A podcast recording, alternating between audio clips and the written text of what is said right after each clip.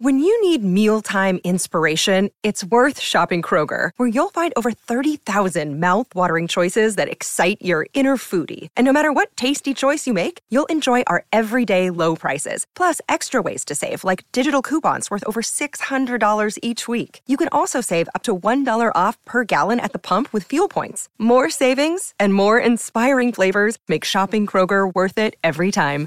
Kroger, fresh for everyone. Fuel restrictions apply. Hello and welcome to the Transfer Window, the podcast that brings you the news before it becomes news, as well as insight and analysis into all the things you're talking about in football.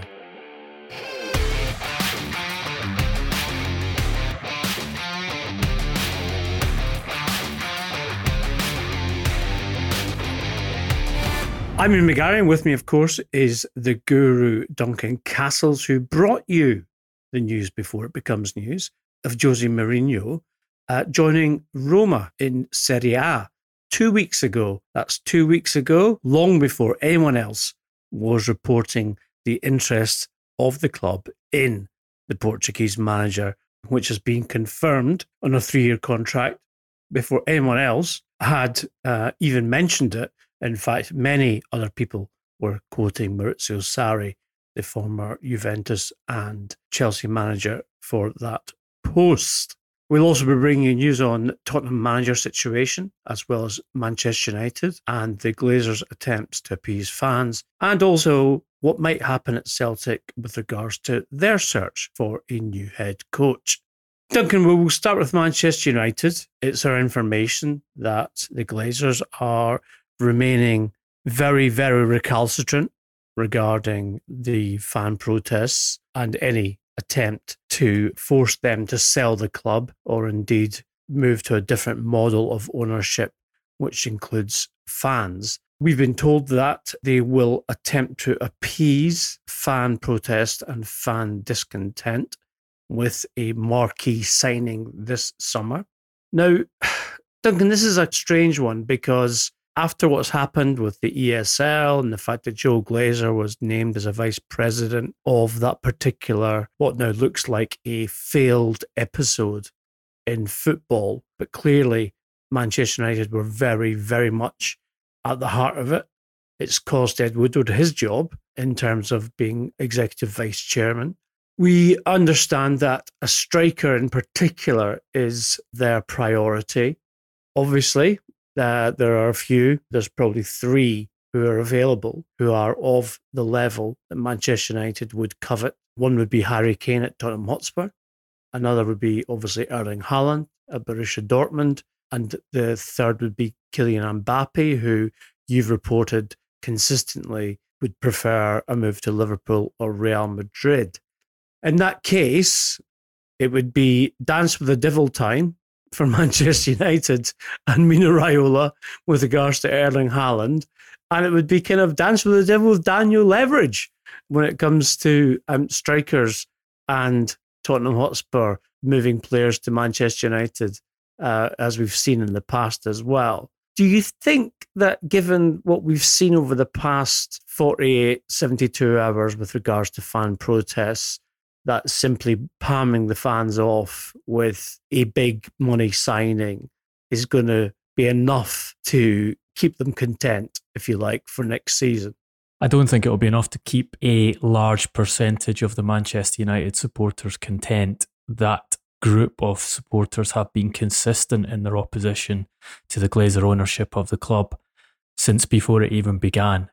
Um, and I, and I think this is very important to consider here. Is this isn't new for the Glazers, unfortunately. Um, there were huge protests when the takeover took place in 2005. That leveraged buyout that was um, constructed by that outgoing executive vice chairman Ed Woodward when he was at J.P. Morgan. Um, the massive debts that were taken on to finance the takeover. Um, the debt level is still there at the club, although the interest payments have come down from a level that was over hundred million pounds a year at one point to something that's, um, in financial terms, manageable given Manchester United's revenue these days. Um, but that has been a persistent and justified point of complaint by supporters that and if you look at the Glazers out's recent um, airplane um, protest over Elland Road, um, they now talk about two billion pounds being taken out of the club by the Glazers during the, those 16 years of ownership. So they had it in 2005.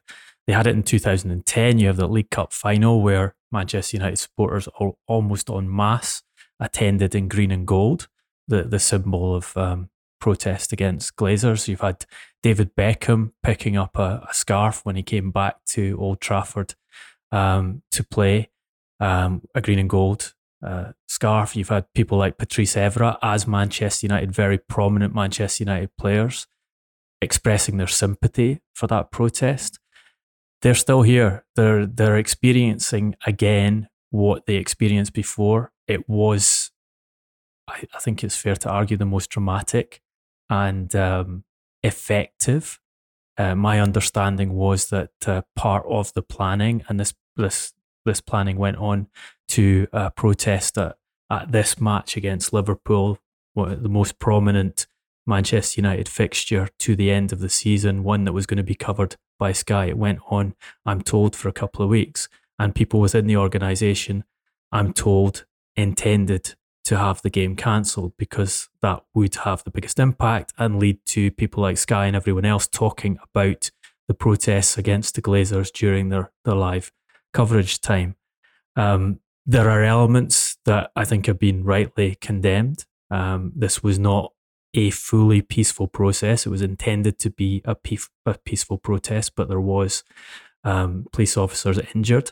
Um, there was also supporters who were attacked, and there's there's footage of the of the police attacking them in return. It wasn't uh, wasn't a uh, as clean a protest as could have been.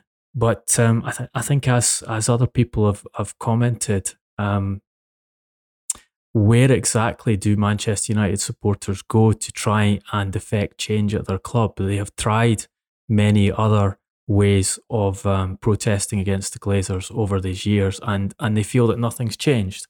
Um, they make a very good point that Joel Glazer has barely spoken, and the Glazer family have barely spoken to them directly during that 16 years of ownership.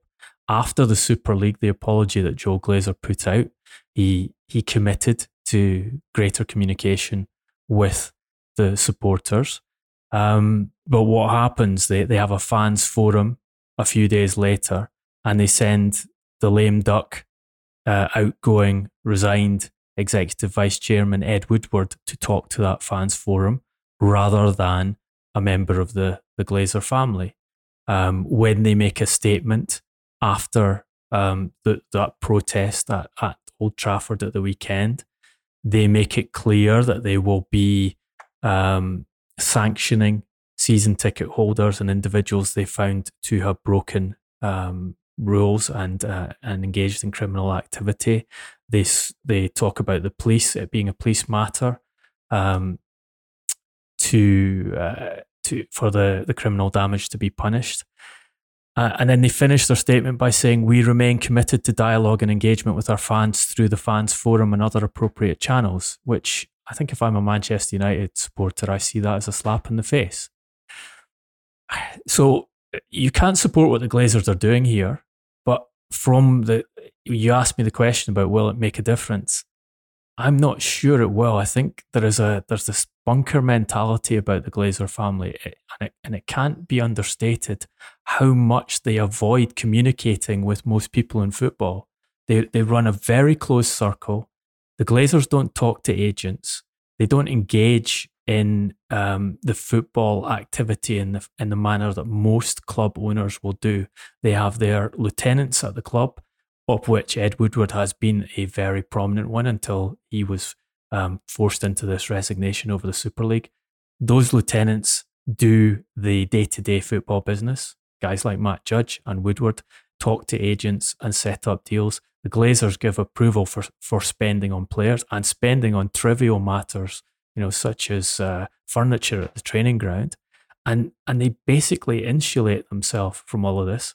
And they have 16 years of experience of running the club that way and uh, and not seeing things change. So how do they respond to it to appease the fans? Well, a standard tactic in the past has been to go out and uh, at least give the impression of, of signing significant players.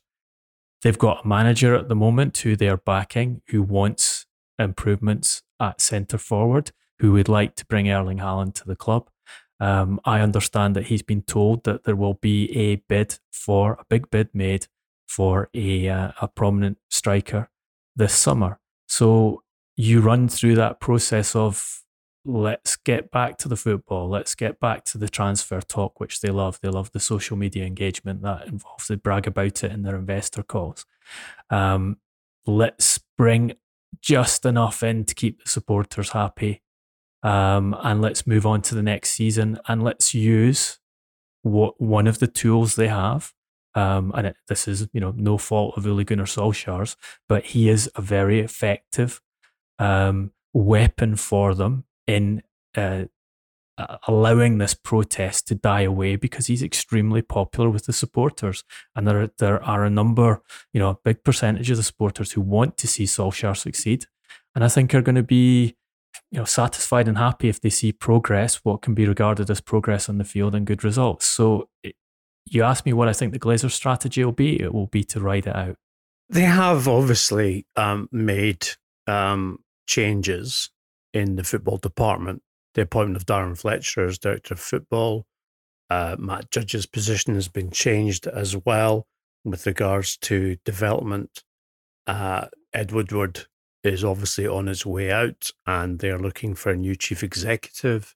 It appears from the outside that they are trying, uh, and I, I, say they, meaning the Glazer family, to um, in some way uh, change the culture at the club with regards to employing people who actually know things about football, um, which Edward Wood doesn't seem to be and um, improving the quality of the uh, recruitment policy as well. However, fans, you know, are they are they so gullible, Duncan, that you know spending, you know, 90, 100 million pounds on a on a new player in the summer will make all of the troubles go away? it's a it's a huge fan base. I think you've got to separate out the the long term supporters from some of the the newer supporters who who the club who Richard Arnold who Edward have act, actively built up who are aren't necessarily based in in the UK and um, and are more interested in the football than the than the ownership of the club. I think all of the supporters are more interested in the football than the ownership of the club. But there are the, the guys who see that the the football is inextricably linked to the ownership and the way the club is run. You you say they're moving towards people who understand the culture of the club. Darren Fletcher we did a long podcast on this when they made these changes, and Darren Fletcher is a very competent individual. He thinks a lot about football. He understands the game, but they have elevated him into a position that is quite early in his career to take. John, John Murtough is a very good football professional with a huge amount of experience in the game. But again, um, these were the kind of easy appointments. This this is the the let's let's throw a Man- former Manchester United player who's popular with the supporters as a name to the fans, make him a spokesman for the decisions. Let's not spend money on bringing an external football director in who is at the top of the European game in terms of recruitment, because that will cost more money and will mean more radical changes to the way we run the club. And, and the Glazers want to be in fundamental control of of spending. Um, again, we've talked in the podcast how our information is it's likely that they will go for an internal appointment for chief executive. Um, the, the, the noises we're hearing is it's probably going to be a promotion for um, what I think there's a candidate list of three people, which is Richard Arnold, uh, Chief Financial Officer Cliff Baty, and and Matt Judge. Um, so again, you're avoiding radical changes to the operation of the club by sticking to a core group of people that have been working with you for a long time and who you trust and and who you uh, you want to keep the, the system and and the ball rolling in a way that you can you can keep taking money out of the club each year in terms of directors payments dividends. Um, you secure Champions League football uh, and you go back to that long term goal which was exposed by the Super League project which is to take Manchester United into a scenario where they have guaranteed revenues and much bigger revenues from playing the top clubs in European football on a more regular basis. If they can do it in a uh, closed shop system, or at least closed shop, no relegation threat to them, similar to the NFL, similar to the Tampa Bay Buccaneers, which they, they run in America, perfect. If they do it within the Project Big Picture scenario, where they move more of the Premier League revenues to the top six clubs and to themselves and gain the ability to sell direct to their massive international fan base um, rights to individual games, then they can radically increase the revenues. That's what they're about. Um, they will they will chase these players, and Erling Haaland is is is clearly a strong candidate. Raiola is trying to to market him.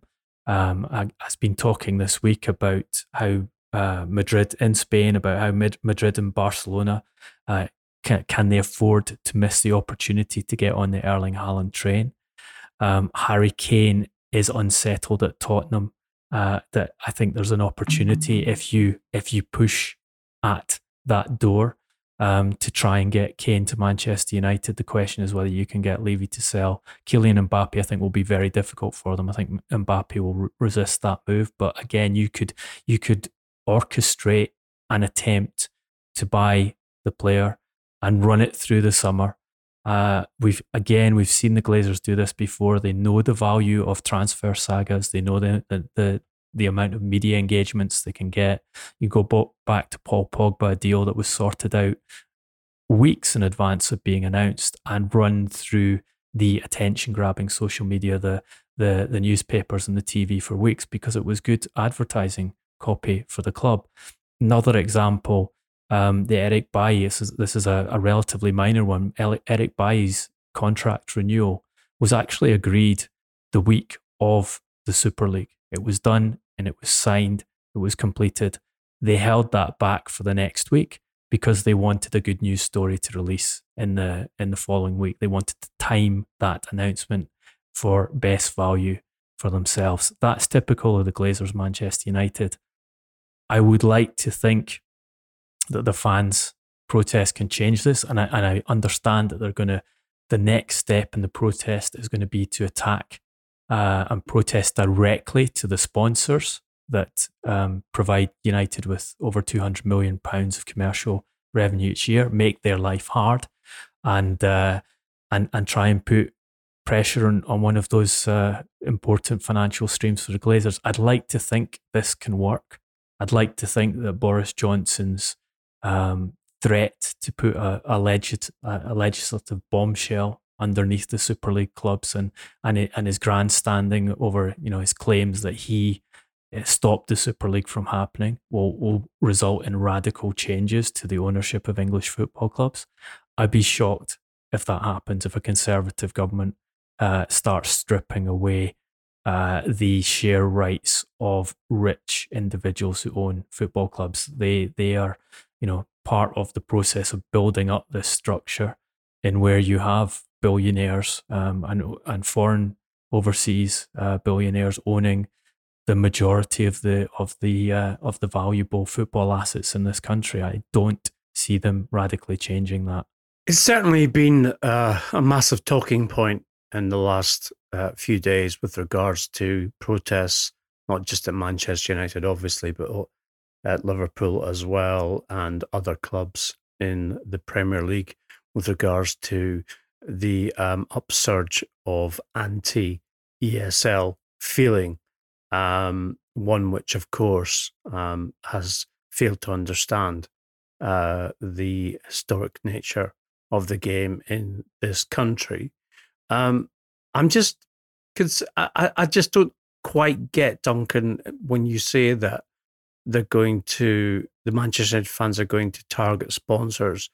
How many Manchester fans can afford six and a half thousand pound watches and uh, the other luxury goods that come with Manchester United sponsors? How that actually is is going to work? You just got to look at the the huge range of sponsors that Manchester United have taken on board. And, and I think it can be an effective weapon if you get a sufficient number of supporters um, targeting and, and, and causing, you know, crowding their social, the sponsors' social media platforms, crowding their advertising campaigns on, on social media domains, saying to them, we're doing this because uh, we we have run out of other avenues to protest against the ownership of a club who you do business with, and we would like to see you um, step away from it. And you know, if you manage to sustain that on a on a long enough basis, if it does enough damage to particular sponsors, then then I think those sponsors will look to other clubs. It's not as though Manchester United are the only football club they can sponsor. It's not as though they're sponsoring the most successful club in English or European football anymore. They clearly aren't. Um, since Sir Alex Ferguson has stepped away, uh, they the best they've managed to get in the Premier League is second place. They've struggled to qualify for the Champions League on a regular basis. They've got nowhere near winning it. Um, so I, I, I, understand why they're they're um, they're pushing down that that line. Um, and uh, look, they're they're certainly a very organised fan body uh, and the resistance they have to the ownership is real and significant. The problem, I think, is that the the ownership is very significantly resistant in it in itself and has it's not just um, the history of ignoring supporter protest in England. They've done the same thing with their with their American um, sports franchise as well. Um, they are you know they're hardy individuals, and what matters to them is the is the bottom line. Certainly, it's a narrative with regards to um, the combination of um, sponsorship, money, and uh, how much that means to clubs, with regard to um, the common and garden supporter who buys his season ticket for him and perhaps his son, daughter, etc., etc. Something which obviously is what is splitting the opinion in English football right now. A former. I think I think one thing to note here, and I think the groups resisting the Glazers are aware of this, is that they have an opportunity because Sky have actively gone against the owners of the big six clubs. Uh, Sky knew that they were not getting the broadcast contract for the Super League, and um, it was basically blanket coverage of how bad this was going to be for the game, how it was going to destroy uh, the pyramid, and and Sky have kind of portrayed themselves as the as as one of the heroes of the resistance for for English football. Um, so there is an opportunity to take advantage of that while Sky are going against these uh, these six major clubs.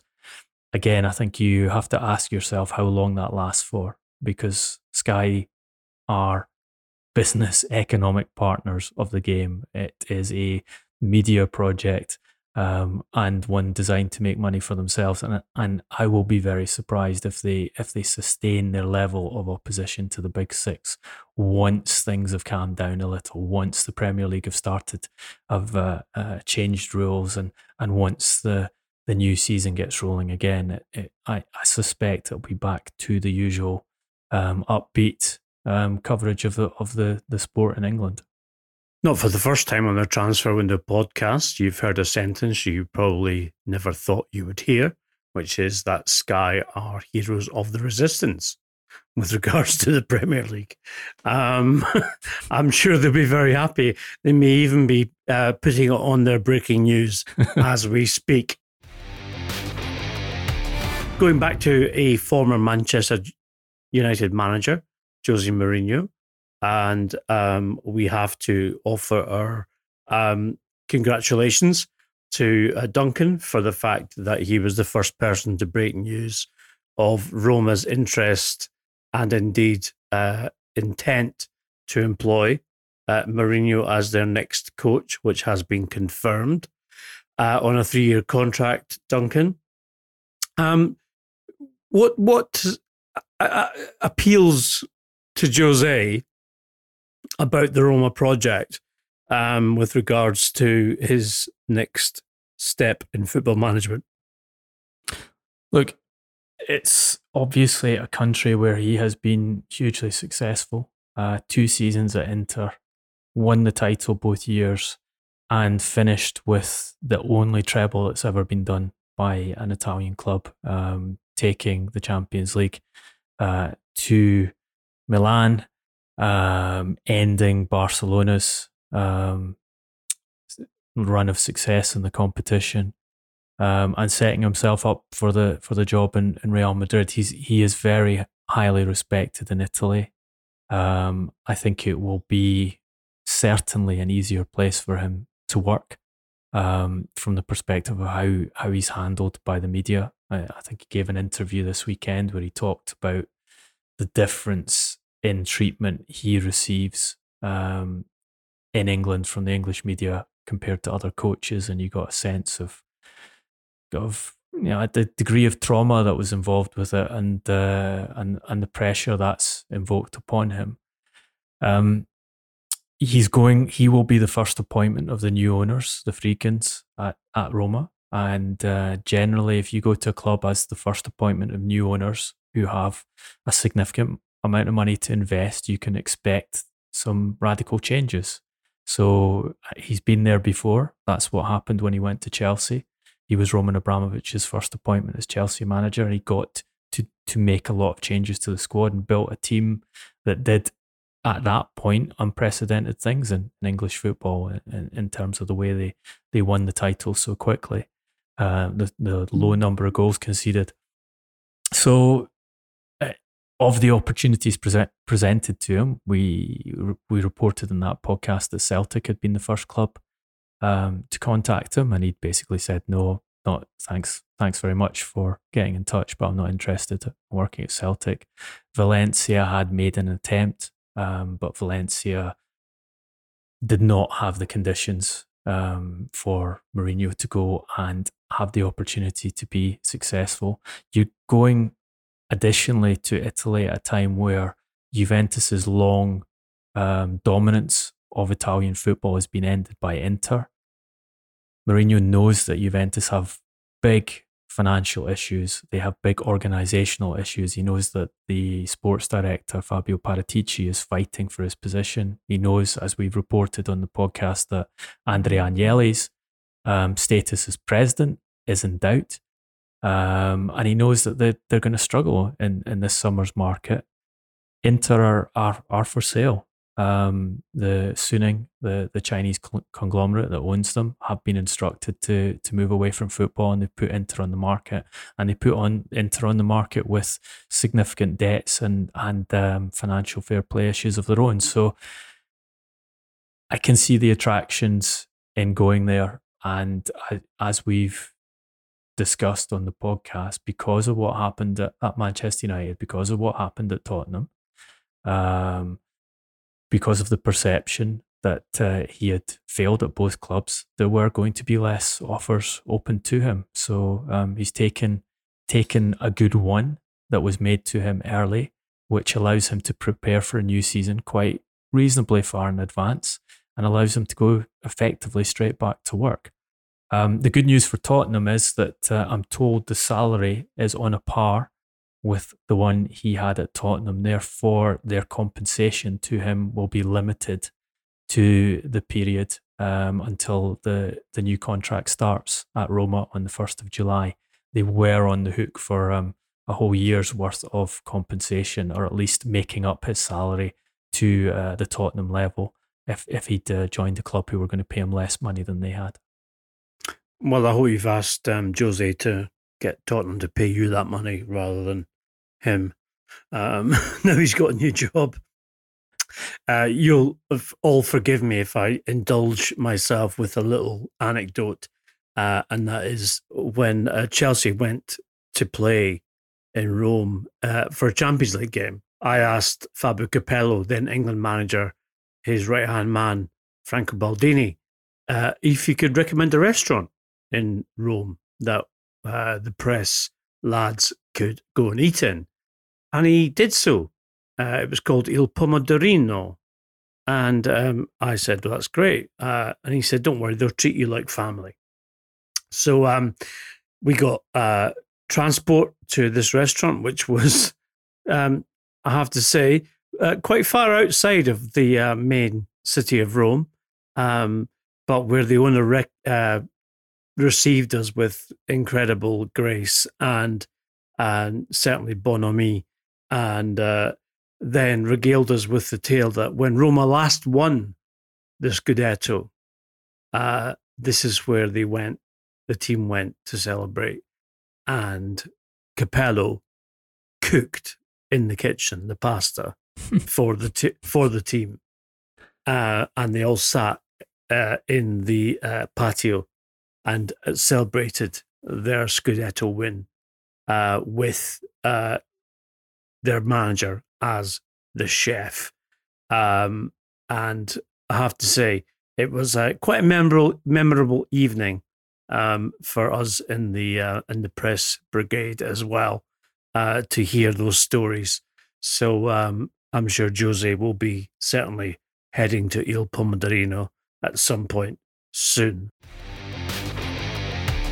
Interestingly, Duncan, with uh, Roma parting with their current coach, Paulo Fonseca, who is obviously a Portuguese legend in terms of his career, he has been offered to both Celtic and Tottenham Hotspur as replacements for Neil Lennon and Jose Mourinho. Um, obviously, you're a man who studies Portuguese football and Portuguese uh, managers. What do you think Fonseca would bring if he did come to English football and uh, took over uh, either at Spurs or Celtic? Look, I, I think um, well, you see the dimension and difference of the two clubs he's being offered to there, um, which would underline that he is having to chase a new job. I'd be very surprised if if Tottenham were uh, to take him as manager. I think you have some information for us on a candidate who has not been mentioned yet, who uh, Daniel Levy would like to speak to, uh, who I think has would have a, a far better chance of uh, of taking that job. Um, Fonseca's had a, a, a, decent career as a coach. He, he, was very successful at Shakhtar Donetsk. Um, uh, produced some good results in the Champions League while with them as well. Gave um, Pep Guardiola some very significant problems during that period. Uh, at Roma, it's been difficult for him, um, but he's gone through two uh, different sets of owners, American owners, one of whom um, decided he was going to pull the plug on his investment halfway through that period. And and I think it, it, it is it's a rebuilding time for Fonseca. He has been interested in working in British football, so it's no surprise to me that he uh, is um, being offered for two of the more prominent jobs that are available at the moment. I also don't think he'll be cheap. Um, I think uh, he was paid well at Donetsk and also got a good salary at, at Roma. So um, let's see where he ends up possibly more likely at Celtic than he is at Tottenham, as you say, Duncan. Um, we also understand here at the Transfer Window podcast that um, one coach who is of great interest to Tottenham and indeed who they have inquired about, um, ironically, is um, also in Serie A. And uh, it is Gian Piero Gasperini, who has been in charge of Atalanta who have become something of a, uh, let's just say, um, hero stroke surprise uh, club in European football over the last two years.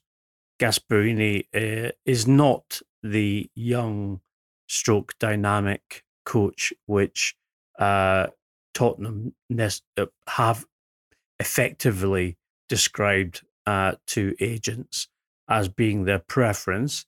Um, however, uh, he's a very, very experienced manager.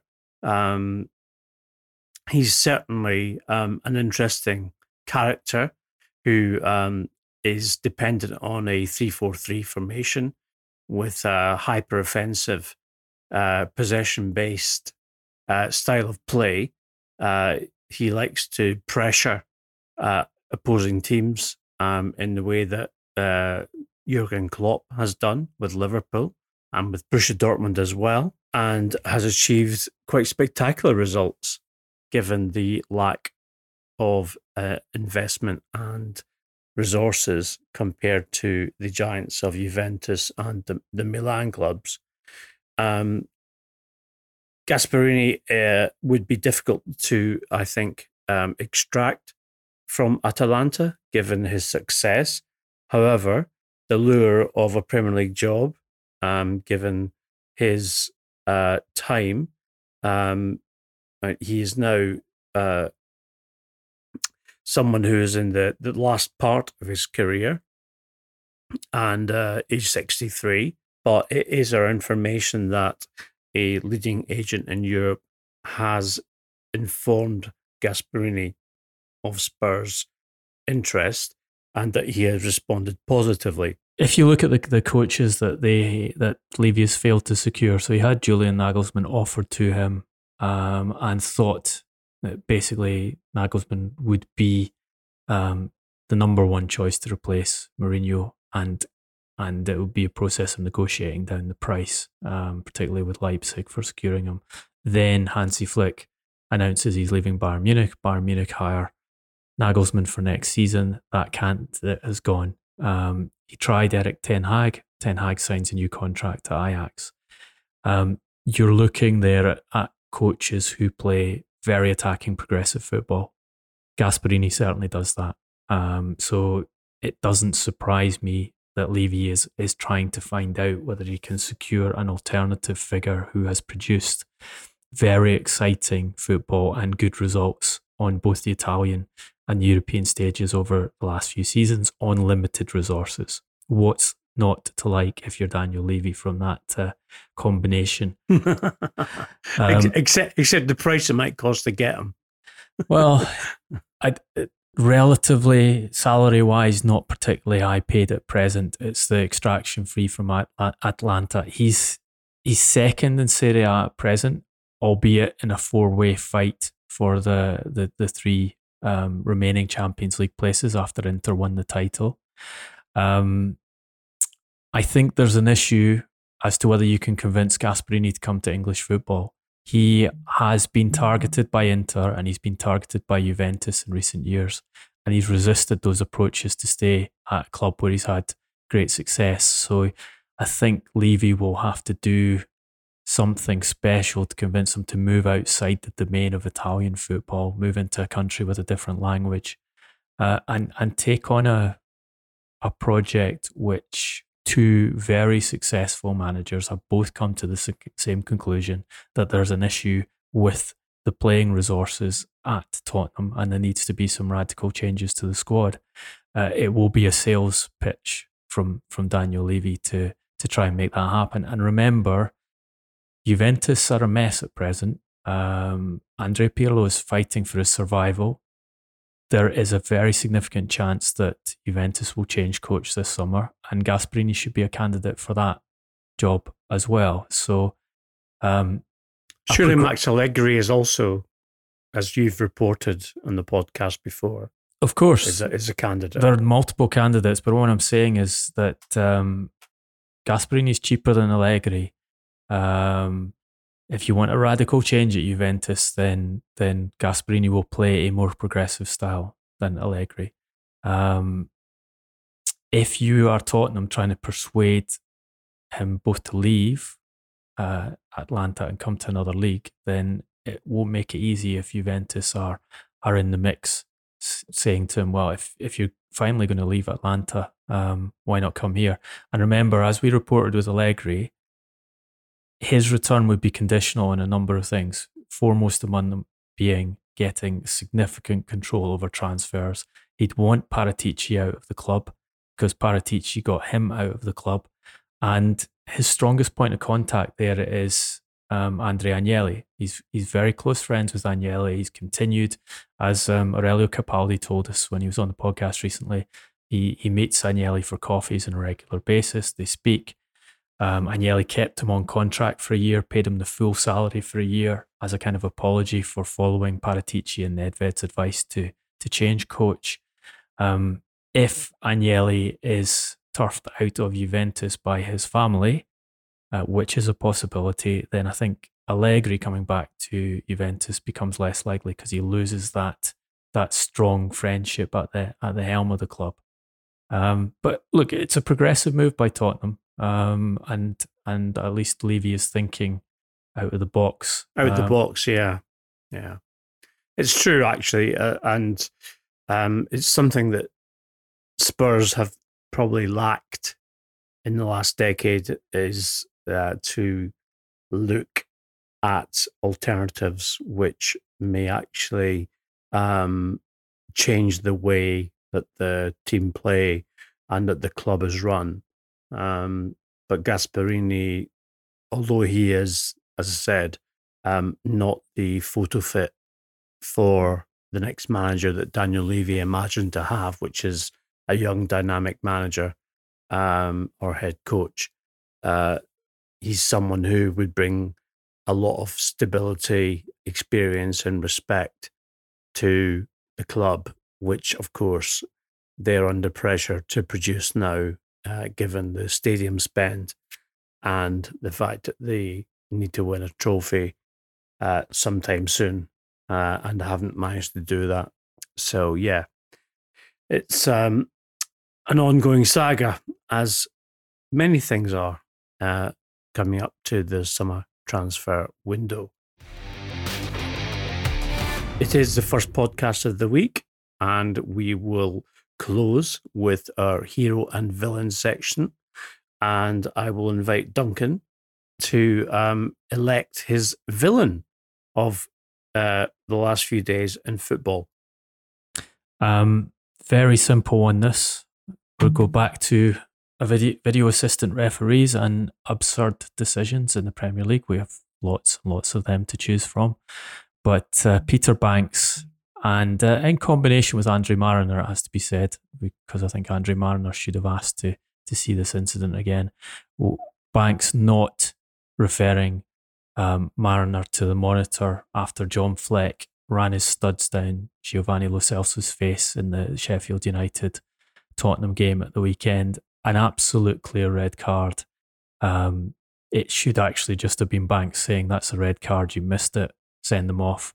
But at the very least, he has to make Marriner go and look at it himself and uh, and have action taken.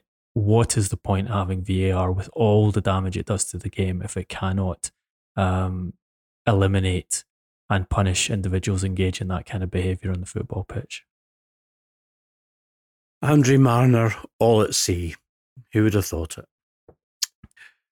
Uh, my hero um, of this last few days um, has to go to Michael Antonio of West Ham United, who um, scored two goals, very good goals as well, um, in w- uh, which uh, managed to cement West Ham's uh, challenge and indeed their possibility of playing Champions League football next season. But it was his post match interview which particularly uh, tickled me because uh, he had an absolute Weston-super-Mare, as footballers call it, um, when he had a ball at his feet eight yards out and uh, managed to knock the ball from his right foot onto his left foot, which caused it uh, to not hit the target. And in the aftermatch interview, he said, in obviously a very kind of uh, self possessed way, um, I was trying to score the perfect hat trick, uh, having had done with one with my head and one with the right foot. I thought I'd better do left foot as well. uh, so good on you, Michael Antonio, uh, for being, you know, in that, that groove, as it were, of um, being uh, self effacing uh, with regards to your hat trick possibility. Sounds like the kind of thing you would have tried to do in the football pitch, Ian. Many times. has to be said. but but as our as our listeners know, Um, I I absolutely, um, you know, I, I'm in favor of um, when you bring kids up through the ranks that you must teach them left foot and right foot and not have them to have a uh, favored foot. I just don't understand why professional footballers, you know, rely on the Rabona, as it were, um, to score goals or make crosses because they should be able to kick with both feet at least. Duncan, do you do that? Uh, yeah, I, I, look, I, am in favour of of, of uh, trying to work with both feet and get as uh, competent with both as possible. But a friend of mine, uh, David Carey, uh, who I used to work with at, at St Andrews University, um, did a study on on footedness and uh, both in amateur footballers and professional footballers. And uh, what he found was it makes very little difference at the, the top end of the game. That actually being one footed, if you are supremely skilled with that one foot, is fine in most aspects. Um, I think we're we're talking top top level where you get the advantage of being and and it, to, of being two footed and going above your peers.